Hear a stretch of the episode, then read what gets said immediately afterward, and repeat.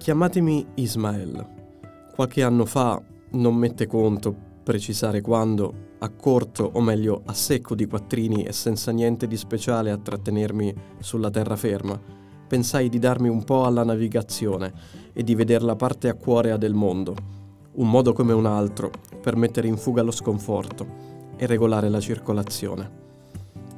Benvenuti, io sono Davide, questo è Riferimenti puramente casuali, un podcast eh, originale che ho scritto per Radio Teatro On Air. Questo episodio è dedicato a un romanzo, Moby Dick, di Herman Melville, pubblicato in prima edizione negli Stati Uniti nel 1851. In Italia arriva nel 1932, edito da Frassinelli e tradotto da Cesare Pavese. È la storia del marinaio Ismaele che si imbarca con il capitano Acab su una baleniera a caccia di una balena bianca nei confronti della quale il capitano Acab nutre vendetta.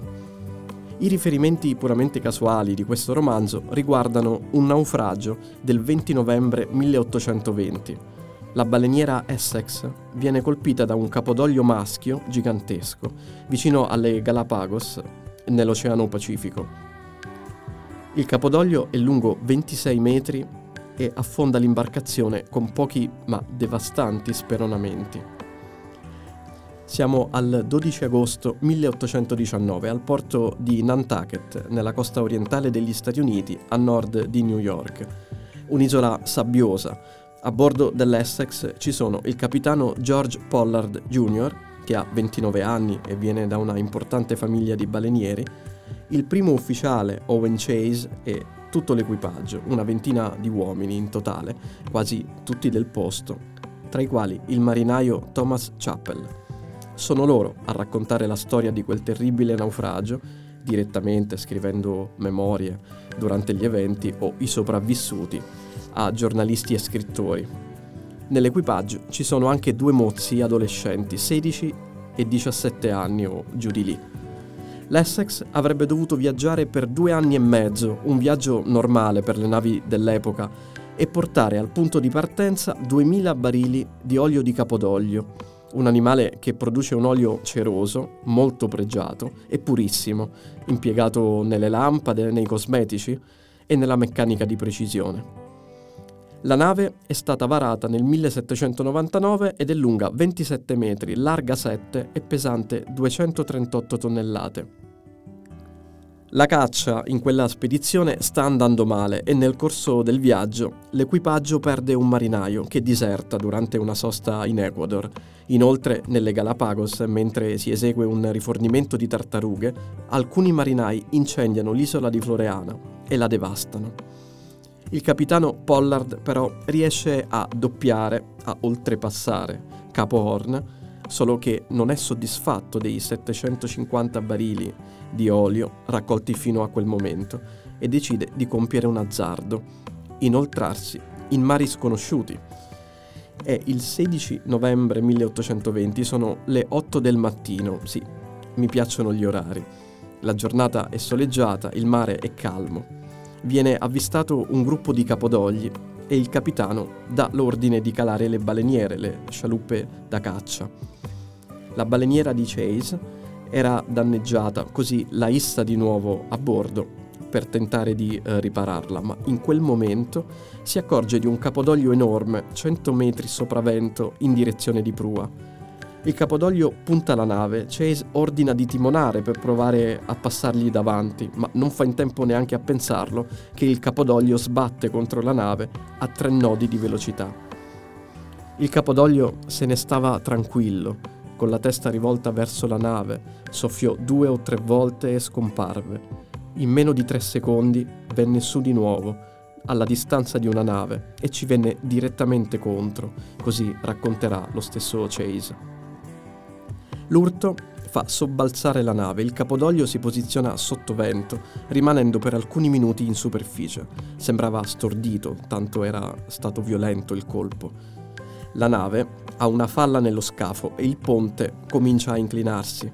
Così partono le procedure di abbandono della nave, ma uno degli uomini grida che il capodoglio sta tornando. Con la testa mezza fuori dall'acqua, l'animale colpisce di nuovo l'imbarcazione. I danni questa volta sono seri e l'equipaggio ha solo il tempo di calarsi in acqua con le scialuppe di salvataggio, tre in tutto. Il timoniere, sulla scialuppa del capitano, si accorge per primo che la nave è sdraiata su un fianco, definitivamente compromessa. La rimettono in piedi e il capitano riesce ad annotare la posizione in cui sono e recuperare alcuni viveri subito distribuiti poi tra gli uomini in mare. Sono utili per 60 giorni di navigazione. Riescono anche a prendere alcune vele per poter navigare senza remare. Ma è qui che i nostri riferimenti puramente casuali si fanno drammatici tutti sono affamati e disorientati. Il punto più vicino è quello delle isole Marchesi, a 2400 km di distanza. La leggenda però vuole che lì gli abitanti siano cannibali. Si decide allora per le coste dell'America meridionale, 4200 km. Un gravissimo errore di valutazione, il viaggio è troppo lungo e i venti non favoriscono la navigazione. Così, quasi a Natale, approdano a Henderson, una piccola isola corallina tra l'Austria e il Cile, 10 km di estensione. Lì si cibano di gabbiani e granchi e dopo il 25 dicembre ripartono, con tre marinai in meno. Quelli decidono di restare e tra loro c'è Thomas Chappell. Per tutti gli altri, a bordo delle tre scialuppe di salvataggio, l'obiettivo è l'isola di Pasqua, ma navigano nella direzione sbagliata. Il 10 gennaio c'è da contare il primo morto, il 18 gennaio il secondo. Il vento comincia a separare le imbarcazioni e dove c'è Chase, il primo ufficiale dell'Essex, c'è il terzo marinaio morto. Ma a quel punto c'è un problema ancora più grosso della morte, la sopravvivenza. I viveri non ci sono più, non si sa come nutrirsi e la leggenda dei cannibali sulle isole marchesi diventa un'ispirazione e sulla scialuppa del capitano Pollard viene scelto uno dei due adolescenti per essere sacrificato. Poi Chase ha un colpo di fortuna. Avvista una baleniera a 7 miglia di distanza, viene recuperato e rifocillato. Poco dopo anche Pollard viene recuperato da una baleniera. Della terza scialuppa, invece, non si sa più nulla. E alla fine di questa storia, alla fine di questi nostri riferimenti puramente casuali, di tutto l'equipaggio, solo otto uomini si salvano. E arriviamo alle curiosità finali. Melville era stato da giovane un baleniere egli stesso e faceva il marinaio a bordo delle navi eh, di Nantucket. Leggeva resoconti di mare e in uno di questi si raccontava proprio del naufragio dell'Essex e così ne trasse ispirazione per il suo romanzo. Lui stesso racconta l'origine della sua storia, ho incontrato Owen Chase e ho letto il suo racconto. Ho conversato con il figlio e tutto questo a poche miglia dalla scena della catastrofe. Un altro riferimento puramente casuale che ha suscitato curiosità in Melville e in chi lo ha studiato può essere stata la presunta uccisione nel 1830 del capodoglio albino Mocha Dick nelle acque al largo dell'isola cilena di Mocha. Si racconta che quel capodoglio fosse stato trovato molto ferito, con arpioni conficcati dappertutto e che fosse molto feroce nell'attaccare le navi. Le baleniere erano delle imbarcazioni con le quali si praticava nell'Ottocento la caccia ai cetacei. Venivano dette lance ed erano barche lunghe 9 metri, capaci di ospitare da 5 a 7 uomini a bordo. La caccia dei cetacei avveniva intercettandoli, osservando il loro tipico soffio, lo spruzzo di vapore emesso quando questi animali eh, sono a pelo dell'acqua, e a quel punto il rematore cercava di portarsi con la barca il più vicino possibile per permettere al fiociniere di colpire l'animale. Così questo tentava la fuga, ma tutta la barca rimaneva attaccata e cominciavano corse a velocità anche di 20 nodi, sono 36 km orari, e duravano ore. Le megattere erano i cetacei più veloci, i capodogli più resistenti alla caccia e le balenottere le più pericolose perché si immergevano in profondità. Dopo la fuga, i cetacei riemergevano, stanchi per essere colpiti a quel punto decisivamente e portati su una nave d'appoggio dove veniva preso il grasso cutaneo e si recuperava l'olio che inizialmente serviva proprio per alimentare le lampade e con la scoperta del petrolio il, mm, con la scoperta del petrolio il grasso di questi animali viene mh, mm, sostituito e così la caccia alle balene fortunatamente scompare.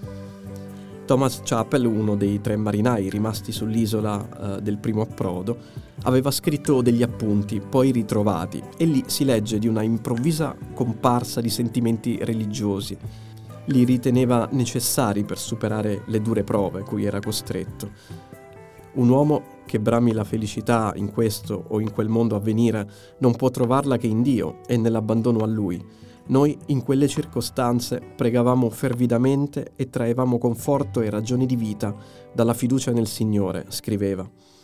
Non si è mai capito bene a quale chiesa cristiana appartenesse Chapel, ma le sue parole restano e sono preziose per i cattolici ancora oggi.